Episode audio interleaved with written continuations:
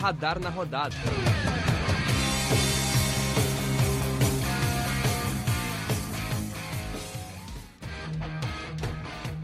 Olá a todos que estão nos ouvindo aí no Radar Esportivo. Nós vamos começar mais um Radar na Rodada e hoje comigo estão o João Gabriel, o João Vitor e o Lucas Sena para comentar tudo o que aconteceu durante a semana no futebol. E aí, João? E Salve! Aí? E aí, Lucas, tudo certo? E aí, Alexandre? Tudo certo não, mas a gente segue. Começar falando de Grenal, então. Grenal que teve muitas repercussões, Inter ganhando de 1 a 0 depois é, de alguns grenais de invencibilidade do Grêmio, da dupla Jeromel e Kahneman.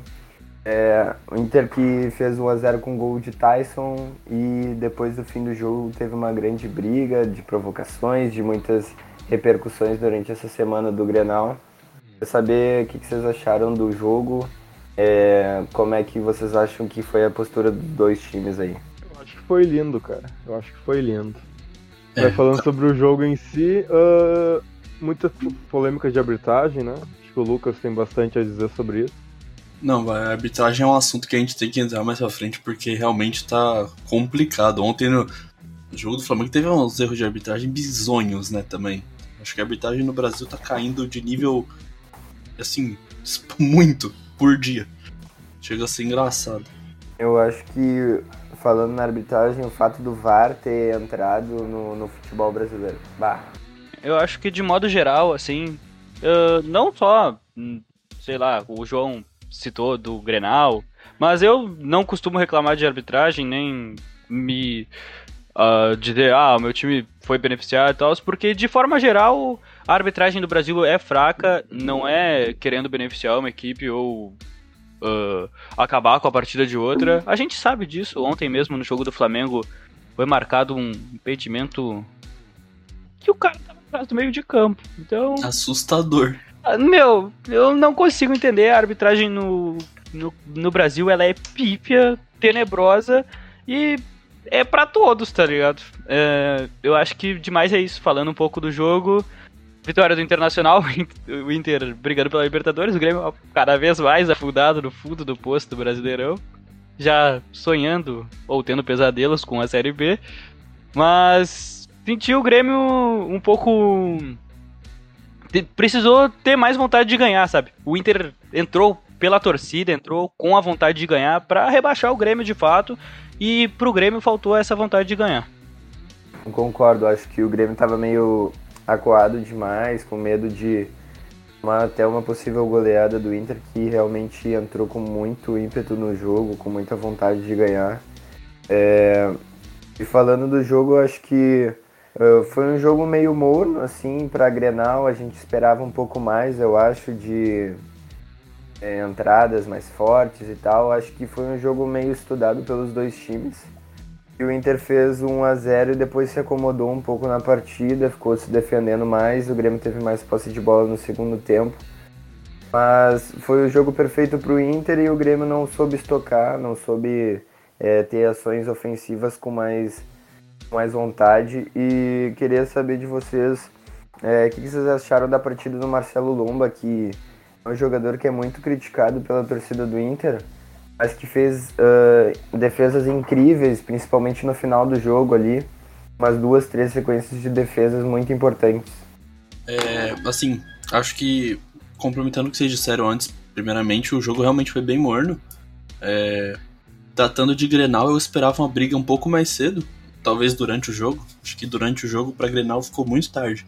Mas o parece que o Grêmio realmente tremeu um pouco, não sei se pela presença da torcida do Inter ou se já pela pressão é, de estar no Z4 e bastante atrás.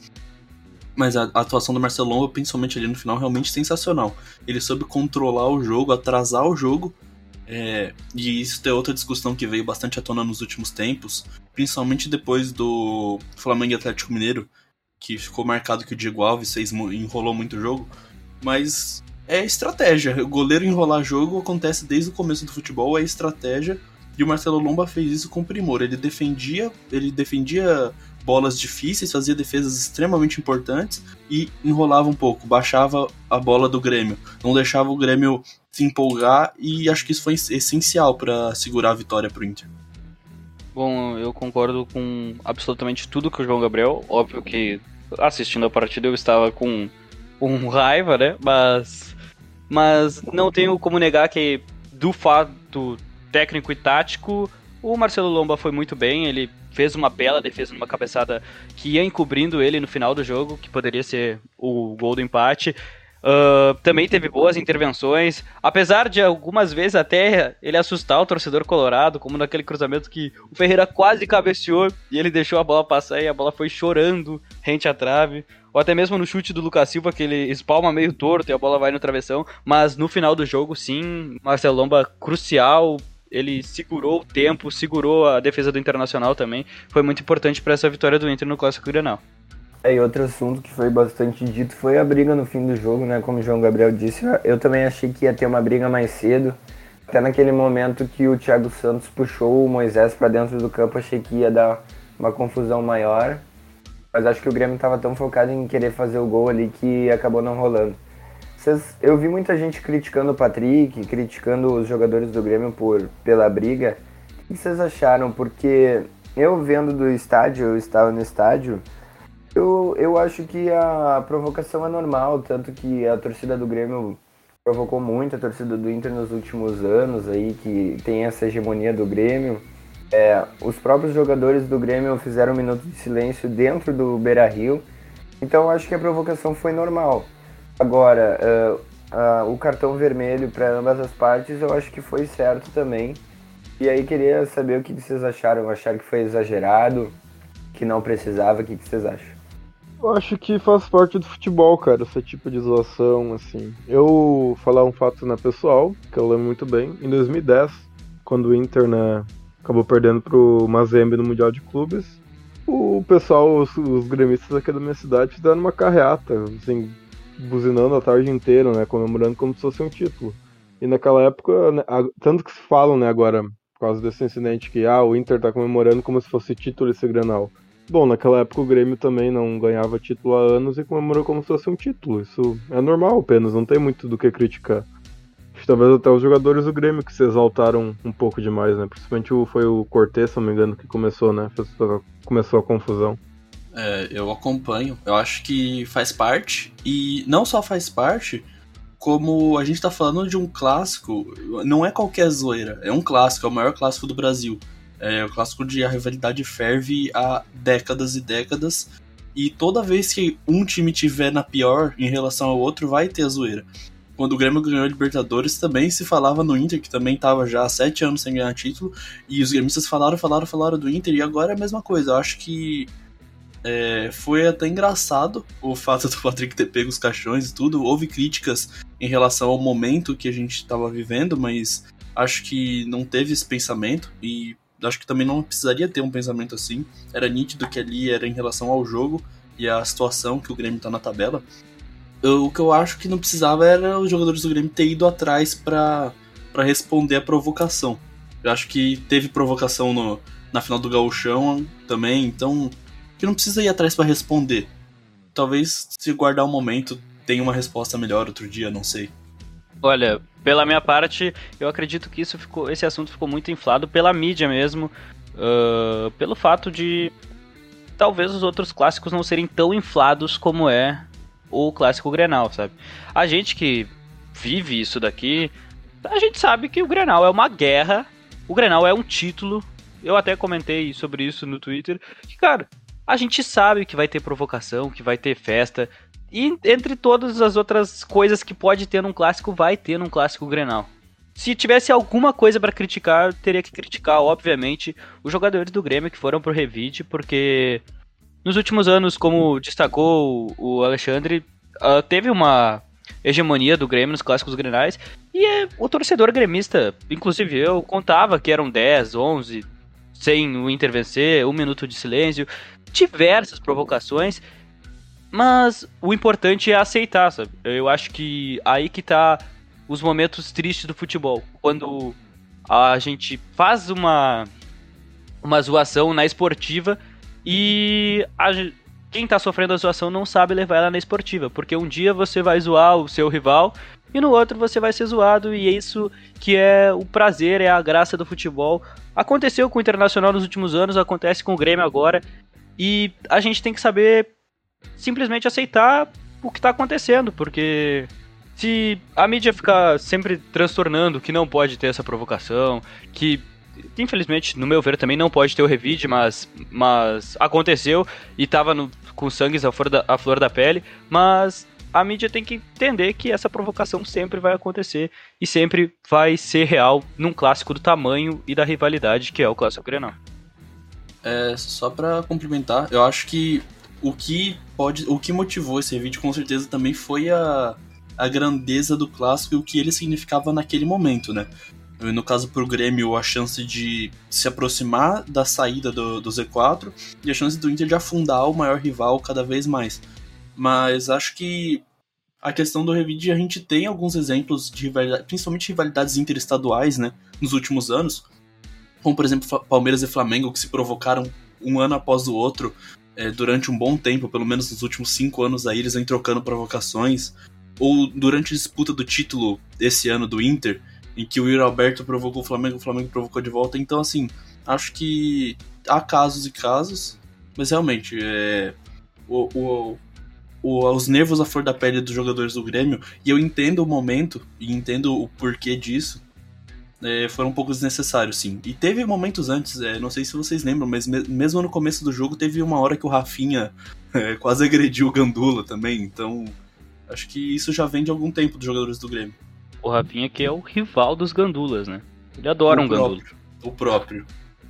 Desde o Bayern, que ele era gandula, no caso. e aí eu acho que bah, essas provocações que teve estão se estendendo agora nas redes sociais. Teve provocação do Yuri Alberto, não sei se vocês viram, dizendo boa segunda a todos. O Moisés abriu uma live dizendo cadê o cavaco, em especial pro Rafinha. Então, Essa do Moisés foi espetacular, cara. Essa do, do cavaco do Moisés, o cara totalmente alterado. E são provocações que eu acho que vão ficar para sempre, e como o Grêmio fazia, como vai, o Grêmio vai continuar fazendo. O Michael abria a live depois dos campeonatos gaúchos, é, diziam que jogavam como nunca, perderam como sempre. Então, tipo, acho que são provocações normais e o que eu queria ressaltar também é que eu acho, eu não sei, vendo a visão de vocês, mas eu acho que os jogadores do Grêmio já estavam esperando um motivo para começarem a brigar. Tanto que acabou o jogo, deu-se um tempo até todos irem pro vestiário e aí sim o Patrick pega os caixões e aí com, começa a confusão toda. Vocês acham que é, foi uma briga que, que os jogadores do Grêmio já estavam esperando ou foi algo intuitivo assim? É, pra mim, isso foi meio coisa de quem não tá. Quem não tá acostumado a viver Grenal. Porque acho que alguns dos jogadores que foram para cima são os jogadores que estão há menos tempo nos dois times. Pelo menos foi a minha análise. Não tenho certeza se foi isso mesmo. Mas pode ter sido isso. O, porque o pessoal que vive Grenal bastante tempo, por exemplo, o Jeromel, o Kahneman, que estavam no estádio, e ficaram na deles. Ou mesmo o Douglas Costa, que acabou de chegar, mas também ficou na dele, porque é um jogador mais experiente, chegou a viver Grenal no começo de carreira. Então acho que quem já tem mais experiência nesse jogo ficou mais para trás, não quis se envolver tanto. É, acho que por isso, às vezes os outros jogadores se sentiram mais provocados porque não estão acostumados a, a viver essas provocações. Olha, talvez tenha sido tido sim por parte de alguns querer uma briga, mas eu acho que seria muito mais prejudicial ao próprio Grêmio, que agora tá brigando pelo rebaixamento, não vai ter, por exemplo, Cortez e Thiago Santos como desfalques no jogo de hoje contra o Fluminense. Não que eu considere isso tão ruim, mas são desfalques. Mas eu acho que o cara, sei lá, pode ter pensado em brigar, mas também tem que ter uma cabeça atrás que tem um campeonato a ser disputado ainda. O Grêmio não tá rebaixado, apesar de ter seus 90% de chances matemáticas, mas não tá rebaixado. É burrice querer brigar nessa situação. É, mudando de assunto, mas continuando com rivalidade aqui do Rio Grande do Sul, é, tem Inter e Juventude já pela, pelo Campeonato Brasileiro. O que, que vocês acham do jogo? Vocês acham que o Inter vai entrar com força total? Uh, vai talvez entregar o jogo para o Juventude, que é adversário direto do Grêmio. O que, que vocês acham? Eu acho que esse papo de entregar jogo pro Inter agora não é muito não é muito bom, porque querendo ou não, o Inter ainda, por mais que queira que o Grêmio seja baixado, o Inter tem que se tem que se ligar no brasileiro, né? Porque o Inter pode muito muito bem aí acabar ficando fora da Libertadores, talvez até, ou, ou tendo que jogar pré-Libertadores, que é algo horroroso, né? Porém, o Inter acho que tem que pelo menos fazer uns jogos bons aí, algumas vitórias e se for para entregar que seja um pouco mais à frente, né? Ah, acompanho. Acho que tá muito cedo pra, pra querer brincar. É, faltam oito rodadas ainda pro Inter. Então, talvez se esse jogo fosse na penúltima, antepenúltima, talvez eles iam tirar o pé um pouco, enfim, é, retribuir os favores que o próprio Grêmio fez em 2016. E a gente não pode negar que o Grêmio tirou o pé em alguns jogos para rebaixar o Inter. Mas é, acho que tá muito cedo. O, o, o, Inter tem que abrir o olho sim. Porque no caso, por exemplo, de uma vitória do Fluminense hoje, já encosta no. já passa o Inter, o Inter cai pra oitavo e já fica na beirinha ali da zona de classificação para Libertadores. Considerando que hoje, nesse momento, antes das finais de Sul-Americana, Libertadores e Copa do Brasil, a gente tem um G8. Então, nada tá definido ainda. Caso não o Atlético Paranaense vença a Copa do, do Brasil, aí realmente fica um G8, né? Não vira um G9. Aí o sétima colocação e oitava teria que jogar para Libertadores. Então o Inter tem que buscar ali pelo menos um, um G6, né, no caso, seria o ideal. Por ter que evitar esse começo de temporada mais puxado como para Libertadores. Exatamente o que eu ia comentar, João. O G9 só é real caso não se repitam campeões, né? Ou seja, caso o Flamengo, o, ops, o, o Atlético Paranaense não vença dois títulos, como a Sul-Americana e a Copa do Brasil. Uh, verdade, mas falando. Na verdade, o Atlético não pode. Hoje ele tá fora do G9, então ele não pode vencer nenhum, né? Na verdade, teria que ser o Atlético Mineiro ganhando os dois, que tá disputando, e aí Libertadores de qualquer maneira vai dar a vaga, porque os dois estão dentro do G4. É, mas levando num contexto, talvez até o Atlético Paranaense possa beliscar uma não na colocação. Agora, levando no, no entregar ou não, acredito. Eu, como gremista, obviamente, não quero que o Internacional entregue a partida pro Juventude, mas se eu tivesse que olhar pelo lado de tabela pro Colorado, eu acredito que ainda é cedo para entregar. Tem uma partida contra o Santos que provavelmente vai ser um time que vai estar disputando com o Grêmio lá na frente e, a, e vai estar lutando para não cair, então não vai ser uma partida fácil caso o Inter precise de pontos para ir a Libertadores ainda. Tem Flamengo pela frente, tem Bragantino, Fluminense, Atlético Paranaense que podem estar brigando por vagas na Libertadores, então não é um calendário tão fácil assim para se dar o luxo de entregar pro Juventude nessa quarta-feira. É, eu concordo com vocês. Eu acho que até o próprio jogo não vai ser tão fácil para o Inter, não, pela situação que está o Juventude. É, como tu disse, Lucas, que o Juventude está brigando ali na zona de baixo, junto com o Grêmio. Está querendo sair de uma vez do Z4, né?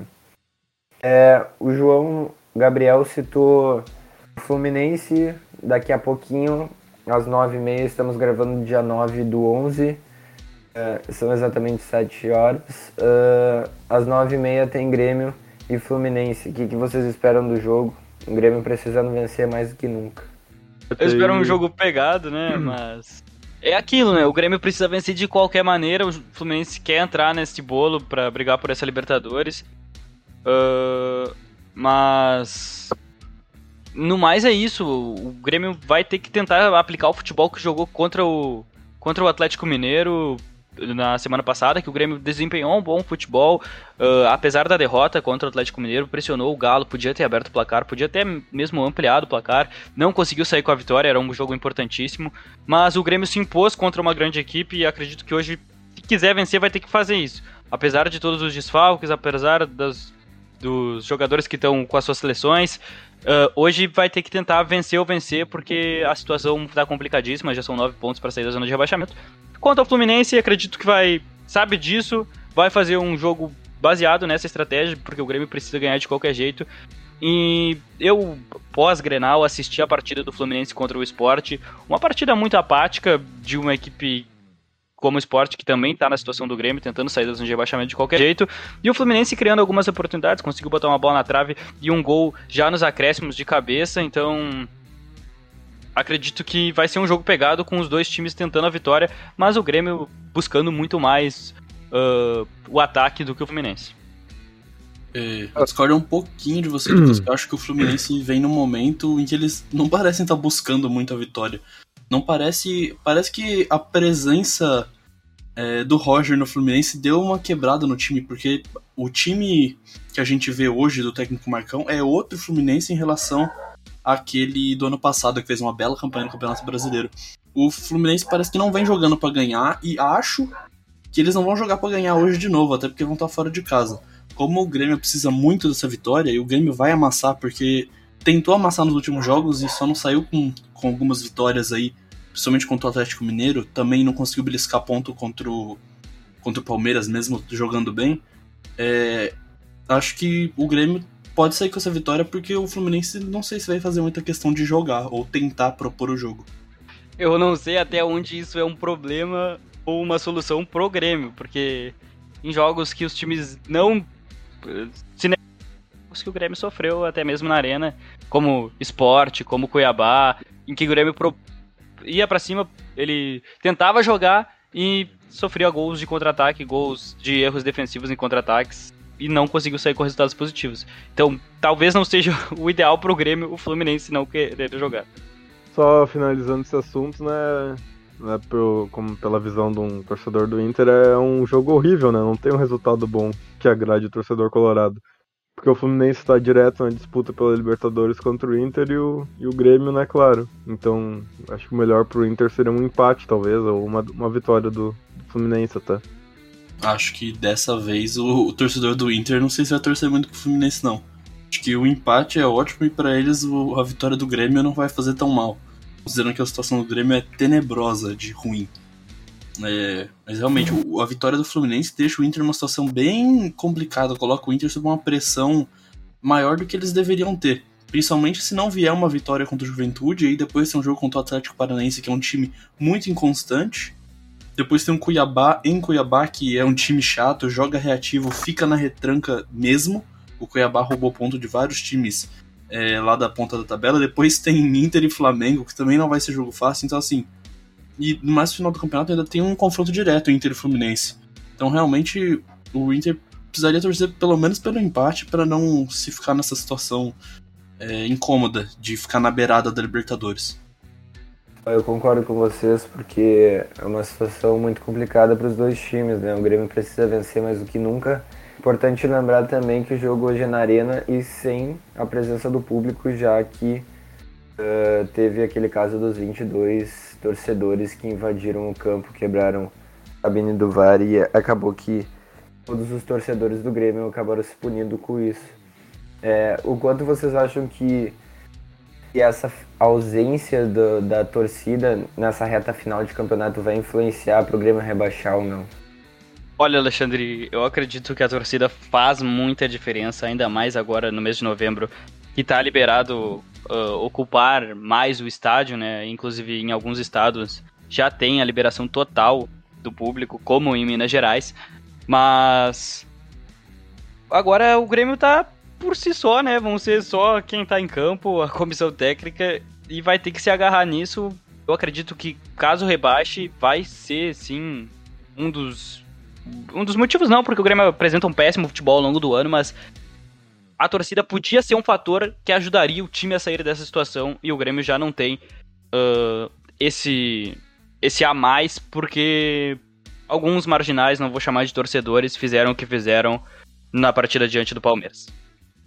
Acho que a gente pode puxar já sair um pouco da, da Série A, né? Porque por enquanto o que resta da gente saber da Série A é esperar, porque muito tá, como tem jogo todo dia agora, praticamente tem jogo hoje, tem jogo amanhã, tem jogo quinta, é, depois sábado, domingo, terça, então assim, tem jogo quase todo dia, acho que a Série A vai ser uma mudança constante no, nos cenários que a gente está esperando. Então, por exemplo, ontem poderia ter tido uma mudança crucial para a briga do, do título, e o Flamengo não ganhou da Chapecoense, que é a lanterna do campeonato, já deu uma mudança de, de rumos. É, ou, por exemplo, a própria vitória do Juventude contra o Inter na outra rodada também muda um pouco a situação do campeonato, porque mexe na briga por rebaixamento. Ou uma derrota para o Santos amanhã em casa também mexe nessa briga. Então acho que Série A resta a gente esperar agora, porque vai ser uma briga bem intensa por quase tudo. Eu concordo contigo, João, principalmente na parte de baixo da tabela, que tem uh, times que estão brigando mais ali, Santos, Juventude, é, o próprio esporte ainda tem chances matemáticas de não rebaixar o Grêmio, então eu acho que vai pegar fogo ao final do campeonato, principalmente nessa parte de baixo. O título eu acho que já está encaminhado para o Atlético Mineiro, que só vem ganhando cada vez mais. E o Flamengo ontem não fez a parte a gente podia já estar tá chegando perto do Atlético Mineiro, mas é, eu acho que está cada vez mais distante para o Flamengo ganhar esse título. É, agora falando então de Série B, vou falar de Série B, tivemos o Brasil de Pelotas. Como é que foi o Brasil de Pelotas ontem? Perdeu de novo. Perdeu, continuando na lanterna. Quantos pontos? Ih, novidade, hein? 23 pontos já rebaixado. 23 pontos apenas 4 vitórias em 34 jogos, amigos. Essa é a situação do nosso Brasil de Pelotas. 11 pontos atrás do time mais próximo, o que é bizarro. Hoje, o Brasil de Pelotas não conseguiria nem sair da lanterna. Bom, só pra gente não ficar falando só o que a gente fala sempre, né? De ah, já planejar o ano que vem. Vamos falar um pouquinho da Série B também, né? A gente tem Botafogo e Curitiba muito encaminhados pro retorno à Série A do Campeonato Brasileiro. Uma boa briga aí pela, pelas outras duas vagas, né, entre Havaí, CSA, Goiás, CRB, e até mesmo o Guarani, e até mesmo Náutico e Vasco sonhando, mas muito distantes dessa vaga, né.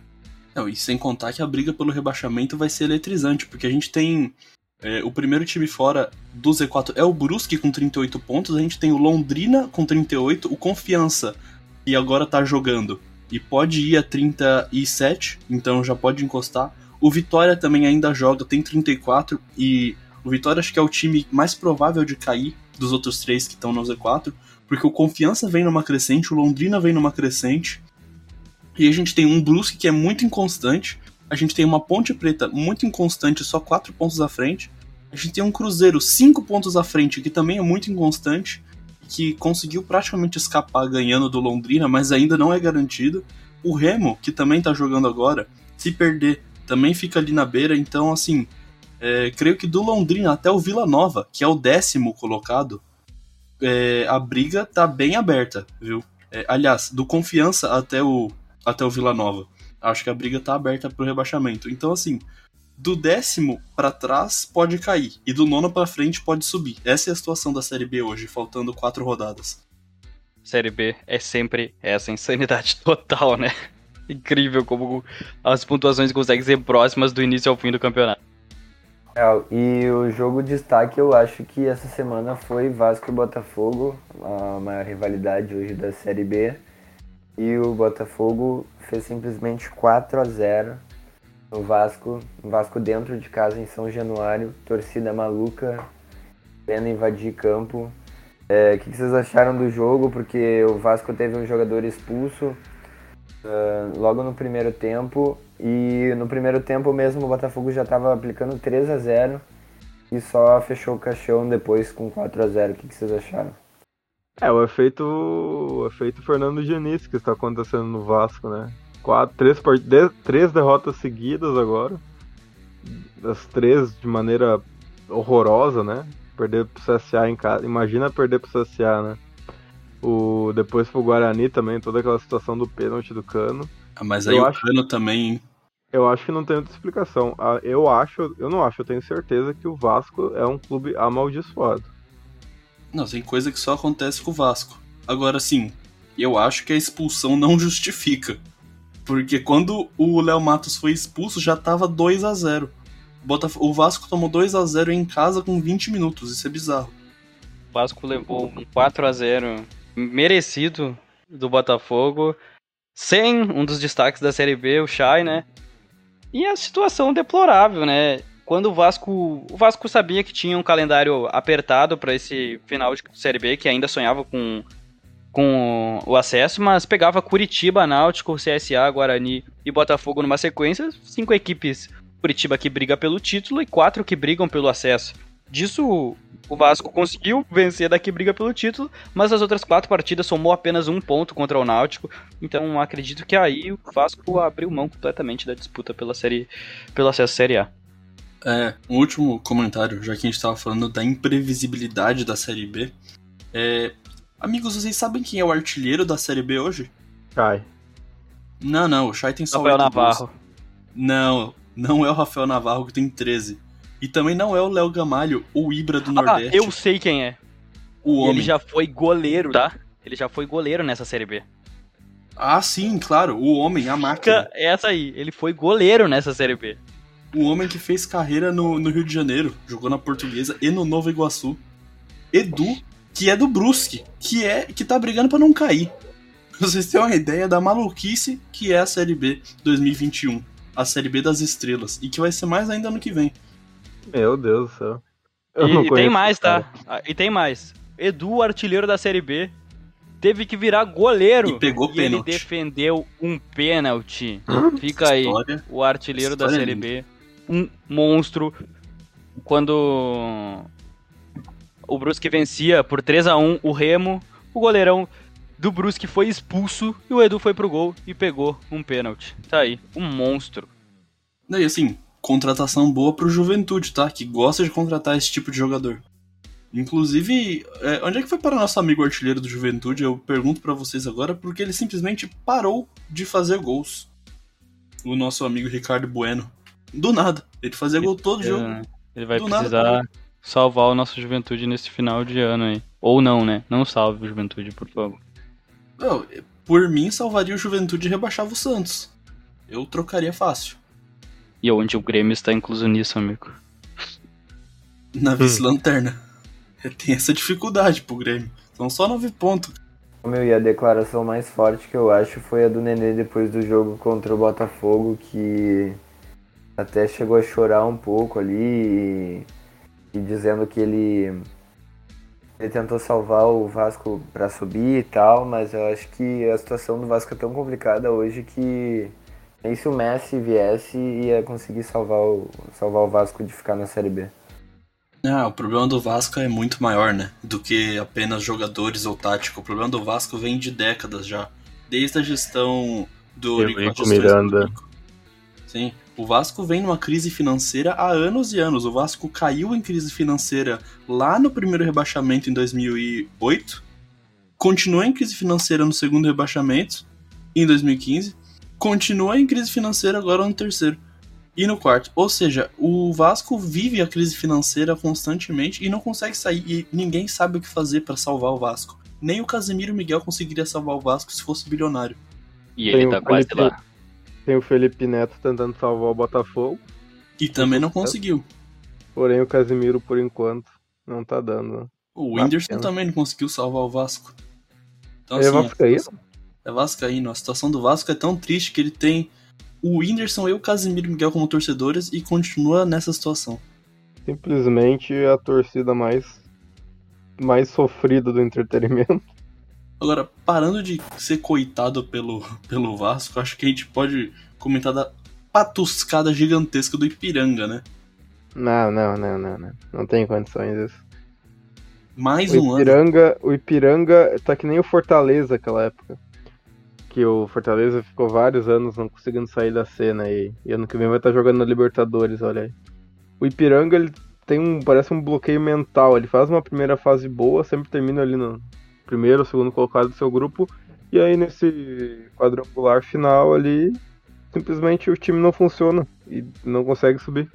E mais um ano na C, junto com o Brasil de Pelotas, né? E o São José, o São José não caiu, né? O São José ficou na C também. Então vamos ter aí três times gaúchos na C. Ano que É, vem. Ipiranga, Ipiranga que a gente até colocava como um dos favoritos para subir já do- no ano que vem é, do futebol gaúcho aí. E infelizmente não conseguiu já de novo, né? Como tu falou, tem um bloqueio, não consegue passar da- da- das fases finais do mata-mata. E não passou por muito, né? Não passou por muito. Jogou muito mal nesse, nesses playoffs aí. É, infelizmente essa segunda fase de grupos aí começou muito mal, né? Até mesmo se vencesse a Tombense na última rodada, não conseguiria o acesso devido à vitória do Grêmio no Horizontino sobre o Manaus. Mas aqueles aquelas derrotas no início dessa, dessa fase custaram muito caro. Infelizmente, nas três primeiras rodadas, o Ipiranga só somava um ponto e ali a situação já era muito difícil. Eu gostaria de comentar que lá no começo da Série C, se não me engano, eu cheguei a comentar que, para mim, os favoritos ao acesso eram Paysandu, Botafogo, Ituano e Ipiranga e eu consegui errar três. Parabéns. É, pelo menos o Ituano eu acertei. Inclusive, nosso Ituano de volta para a Série B, o grande Ituano campeão paulista de 2014, para quem não se lembra. Um dos jogadores do, daquele time é aqui da minha cidade, botaram até uma faixa assim no, no centro da cidade, dando parabéns pra ele.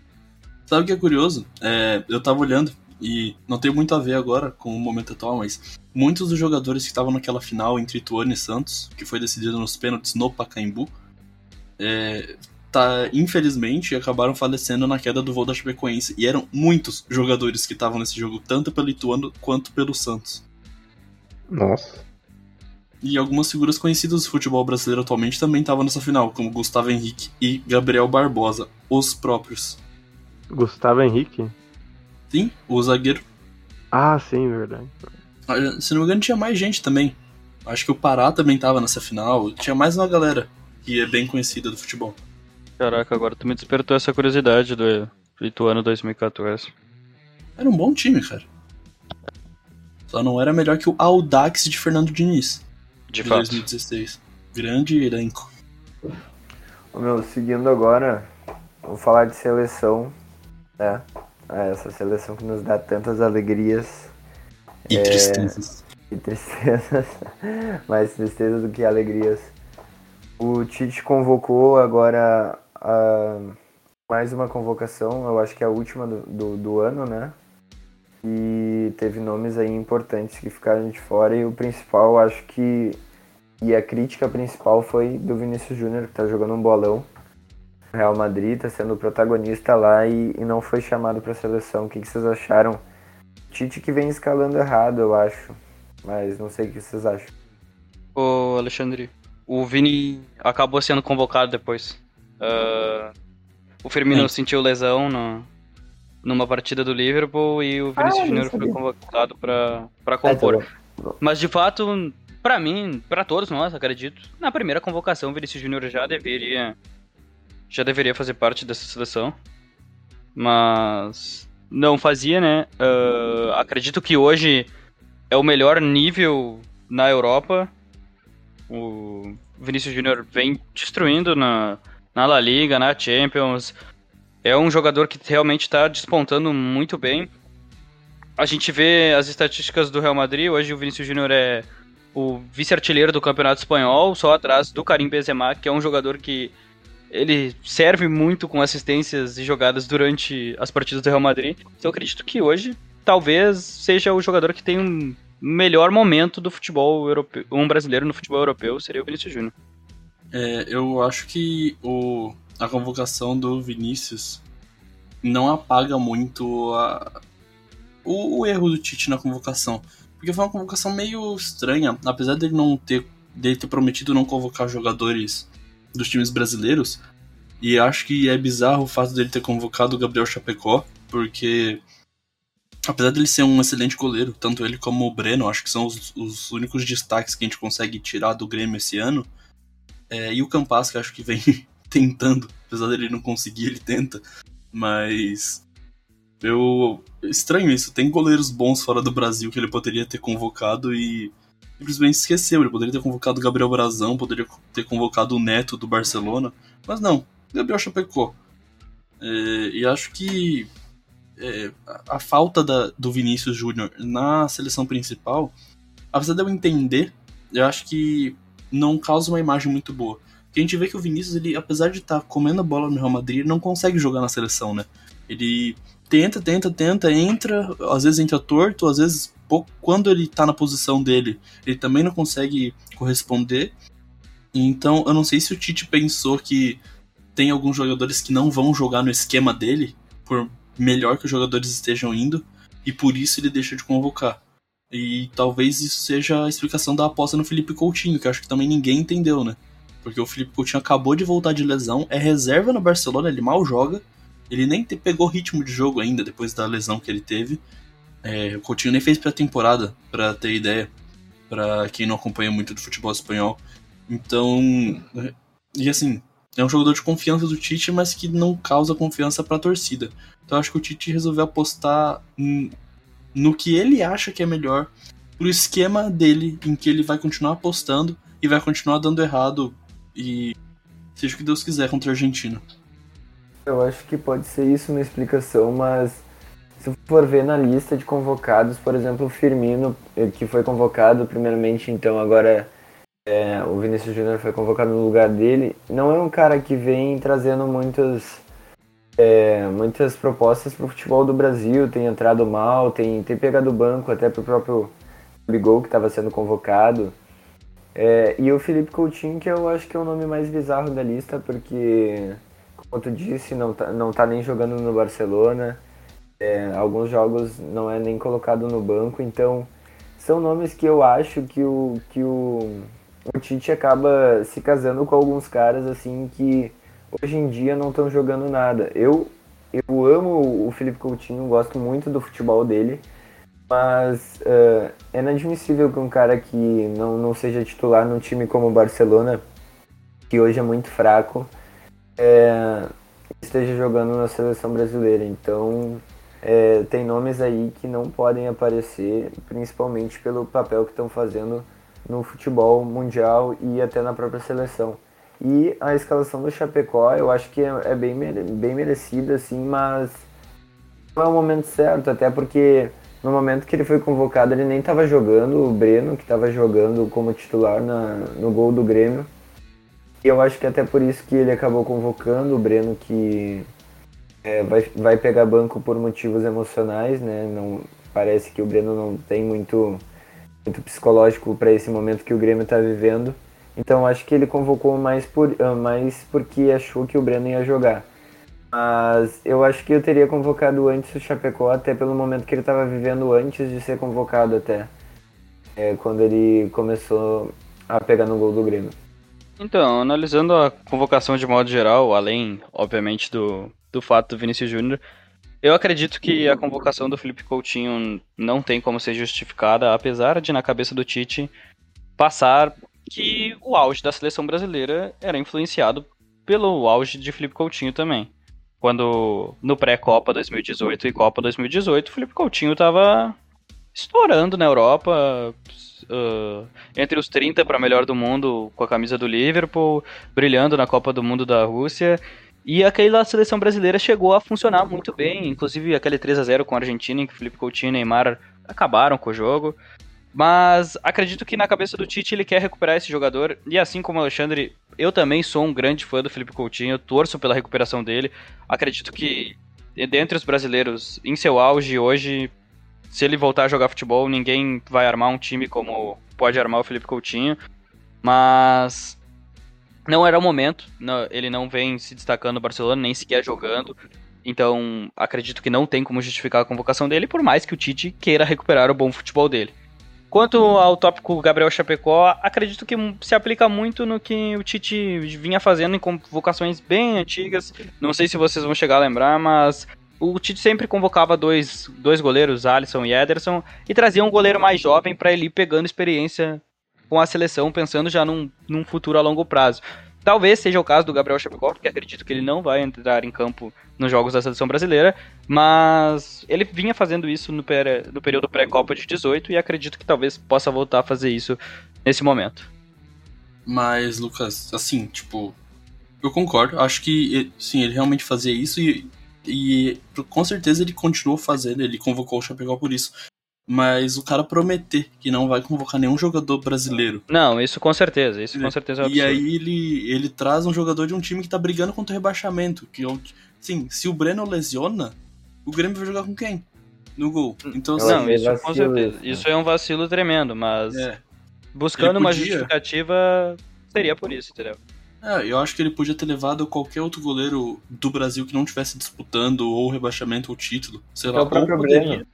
É, ou poderia. Não, mas mesmo assim, o Breno também seria sacanagem com o Grêmio, né?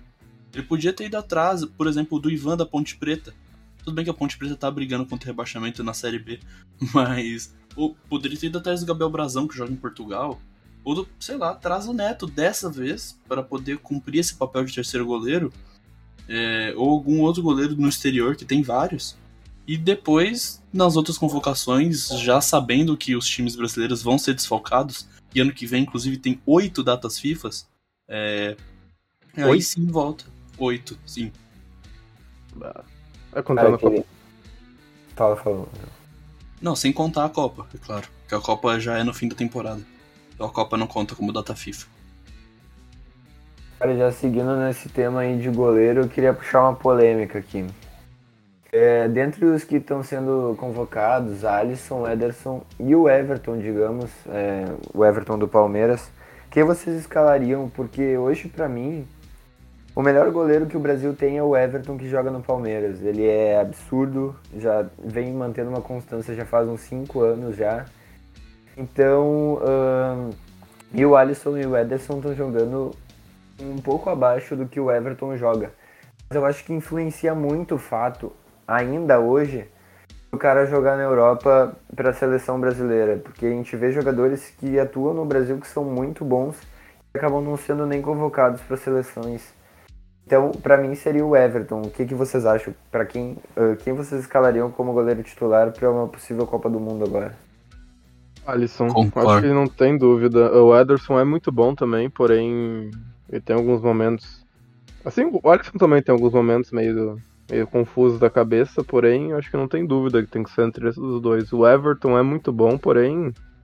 Uh, porém o, é, o Alisson e o Ever, o Ederson eles atacam nos dois melhores times da Inglaterra, né? Talvez o, talvez o Chelsea, enfim, isso não vem ao caso. Porém, o Everton é bom, porém acho que não tem como comparar ele com, com o Alisson e o, e o Ederson. Embora ele seja realmente muito bom. Eu acho que ele merece uma chance e, talvez ter uma sequência. Porque, por exemplo, nesse fim de semana a gente teve uma falha do Alisson é, num dos gols sofridos pelo Liverpool na derrota pro West Ham por 3 a 1 O Ederson também, às vezes, tem algumas falhas. Eu acho que não que isso invalide a qualidade deles, eles são dois dos melhores goleiros do mundo. Mas acho que o Everton, por estar tá jogando no Brasil, por ter mais experiência, inclusive, acho que o Everton poderia ser até capitão da seleção brasileira. Eu não acharia nenhum absurdo, é, visto que ele tem uma carreira muito vitoriosa. Ele tá com a seleção desde as Olimpíadas de 2016 onde ele também teve um papel de liderança muito importante. Acho que não seria nenhum absurdo. E acho que vale sim a, a discussão para talvez ele ser titular, pelo menos em algum jogo mais importante até a Copa do Mundo. Acho que titular na Copa ele não vai ser, porque até lá o Tite vai apostar nos goleiros que tem maior nome, mas acho que é válido sim. Eu acredito, eu acompanho o João, acredito que o Everton é o melhor goleiro que a gente tem aqui no Brasil uh, muito seguro, muito constante também. Uh, mas vale a ressalva que Alisson e Ederson, para mim, estão no patamar dos melhores do mundo, assim. Pode, podem ter suas falhas e tal, acredito que o Everton merece oportunidades, mas o Alisson e o Ederson estão no nível dos melhores do mundo. Para mim, na Copa do Mundo ou quando tiver um jogo decisivo, a gente tem que ter um desses dois caras no gol, porque eles de fato são diferenciados dentre os demais. Então, se eu tivesse que escalar, eu escalaria o Alisson, mas ficaria em dúvida entre Alisson e Ederson. O Everton merece oportunidades, mas acredito que esses dois estão em outro patamar. Boa, é, porque eu acho que o fator que influencia muito, é, a gente viu nas últimas duas Olimpíadas, é, dois goleiros que atuam no Brasil jogando no gol. Primeiro o próprio Everton, depois foi o, o Santos, né? O Santos do Atlético Paranaense. A gente acabou sendo campeão nas duas edições, é, sendo a mais emblemática aqui do Brasil, com o Everton no gol. Eu falo porque justamente o Everton, como vocês disseram, tem numa constância muito grande ao longo dos anos e, e com a camisa do Palmeiras faz atuações brilhantes. E eu, eu não vejo hoje o Everton errando tanto quanto o Ederson e o Alisson erram.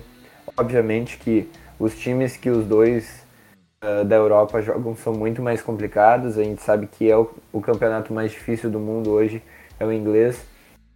Mas o Everton acho que se destaca um pouco mais do que os outros, que, que são ótimos também, é, só pelo fato da constância dele nos últimos anos. É, eu acho que saindo do tema de seleção, agora já falamos bastante. Vamos falar sobre o Sub-20, Sub-20 que terá as finais. O Internacional está, está na final juntamente com o São Paulo. É, o Inter que ganhou do Atlético Mineiro fora de casa, o que vocês acharam é, dessa classificação do Inter? O Inter podendo ter mais um título na sua base aí. É uma campanha muito importante do Inter, né? É uma campanha já histórica desde a classificação contra o Palmeiras, na, ainda nas quartas de final, que foi uma classificação histórica, porque o Inter vinha ser eliminado até quase o final do jogo e tirou dois gols em dois minutos da cartola para garantir a classificação, eliminar o Palmeiras, que também tem uma das bases mais fortes do Brasil, e vem tendo uma, um destaque nas categorias de base. Os times também são muito fortes. É, também não conseguiu conquistar títulos, mas vem tendo bons trabalhos. E o Inter, que foi campeão da Copinha, inclusive até pouco tempo atrás, acho que é a mesma geração, né? Já passando um pouco. É, uma, eu, eu, talvez sobras daquela geração da Copinha. E o, o Inter veio, fez uma campanha muito sólida, ganhando o Atlético Mineiro, que vem investindo na base ao mesmo tempo que está investindo no profissional, porque o Atlético tem o plano de se tornar uma potência. E aí vai pegar um São Paulo que vem muito fortalecido, porque veio de dois jogos extremamente complicados nas quartas contra o Atlético Paranaense.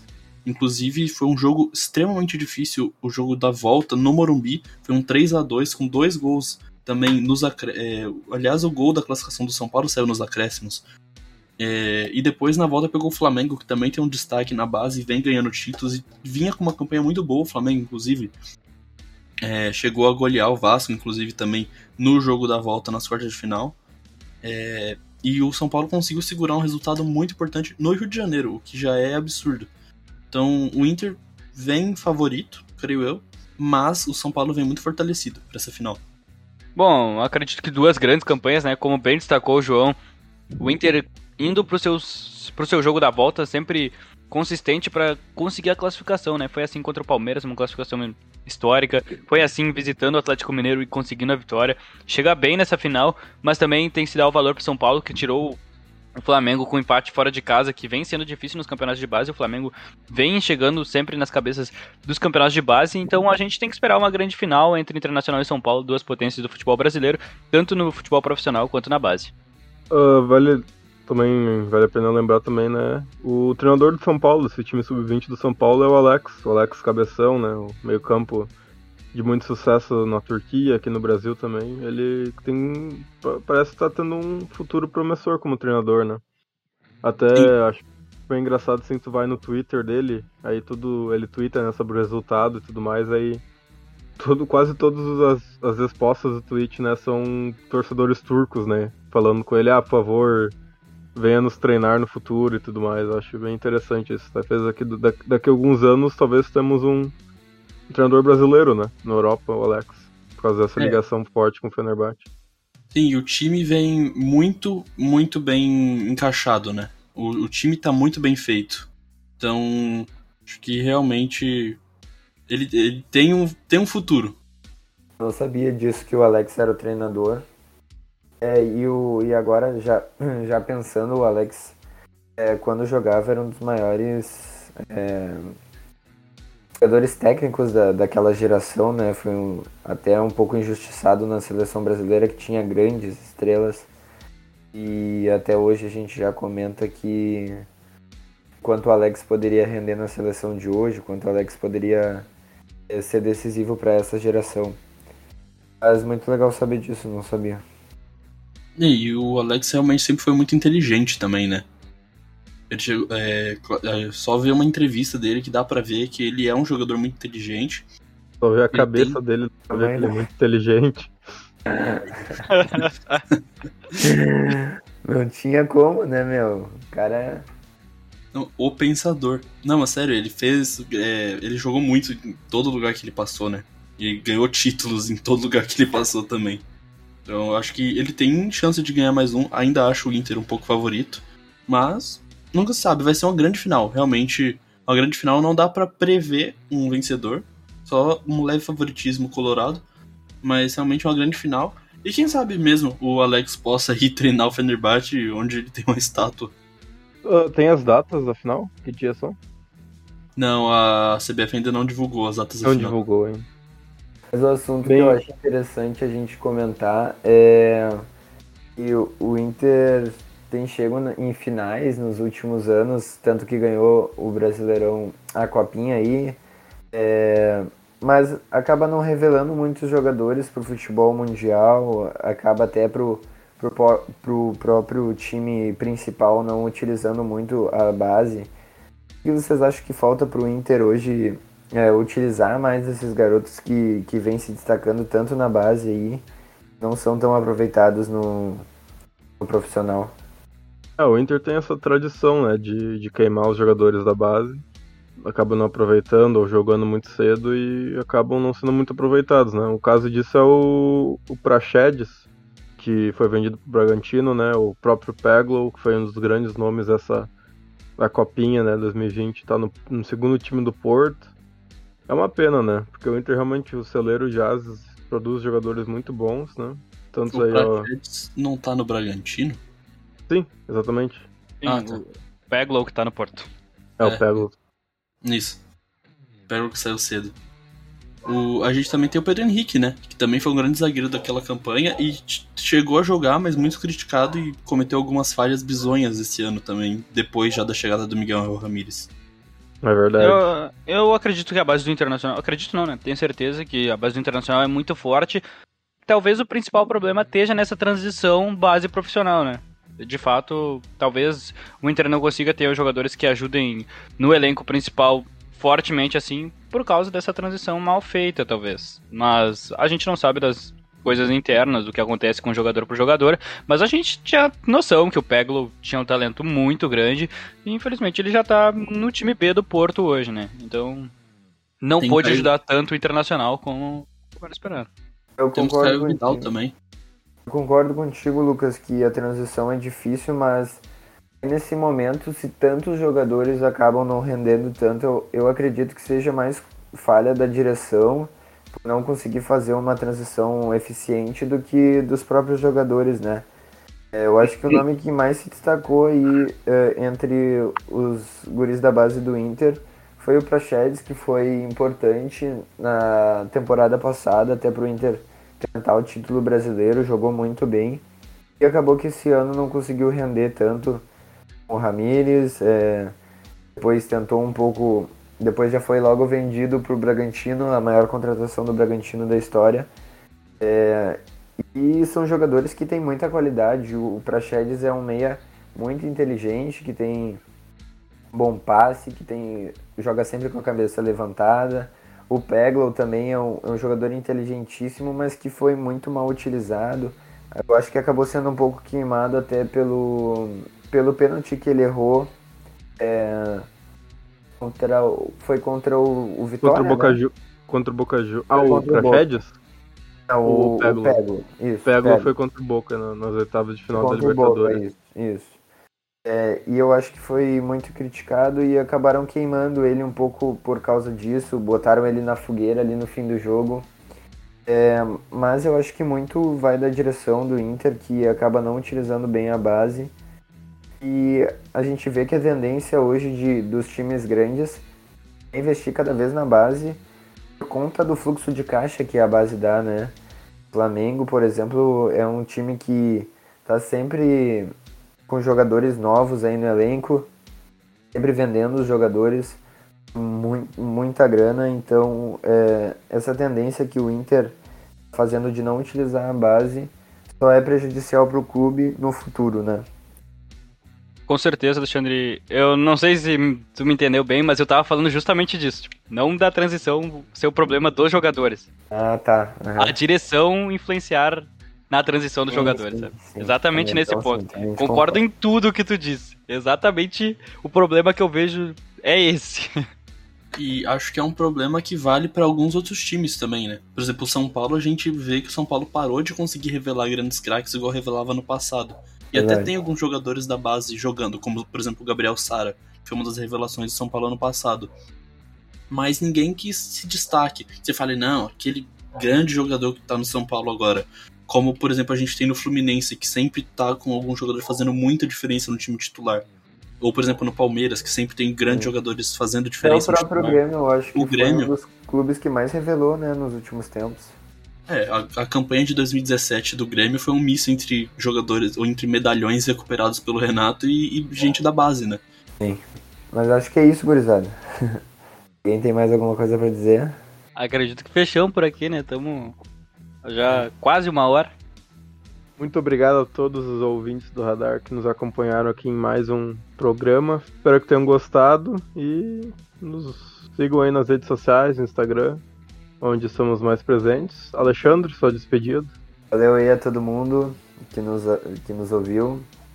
É importante lembrar de nos seguir nas redes sociais, como tu falou é, arroba Radar UFSM no Twitter, arroba Radar Esportivo no Instagram, que a gente está sempre postando coisas sobre Inter Grêmio e tudo de novo que está acontecendo no futebol e em outros esportes também.